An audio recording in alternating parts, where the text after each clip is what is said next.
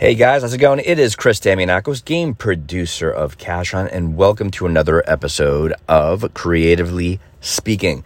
So, uh, what I want to do is a little bit of a book review of a book that I just picked up uh, just a few days ago, and I just finished it. It's just that good. It just came out last Tuesday.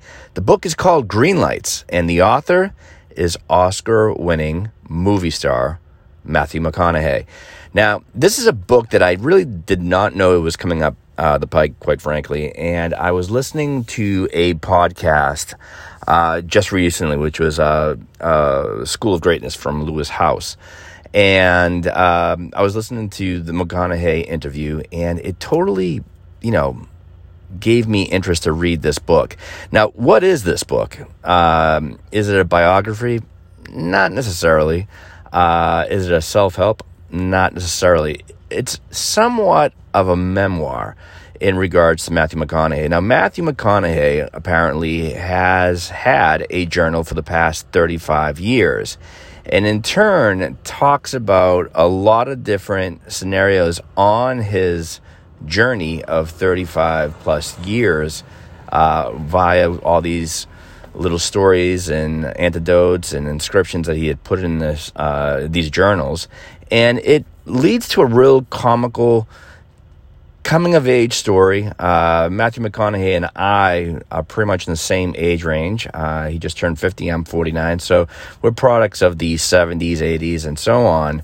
So there's a lot of stuff we can relate uh, to him, if you, especially if he came up during that time uh, period. And uh, the key thing about that is that the stories are comical.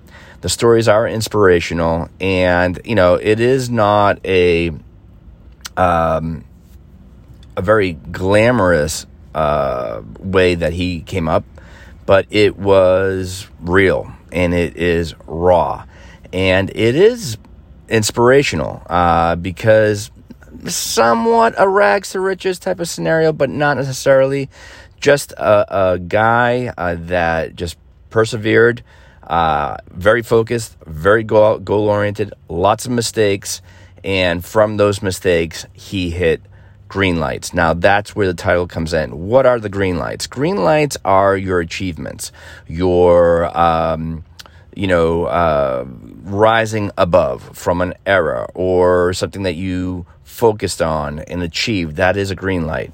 Uh, red lights and yellow lights are what they are. You know, blocks in the road, stops, um, detours, uh, cautionary uh, areas. So, what he is telling you via this story of his life uh, as a kid to where we know him as today is how he either hit a green light automatically or overcame uh, a red light, uh, went through it, and eventually made that into a green light. So actually, a phenomenal book. I actually uh, went through it within uh, two days of reading it.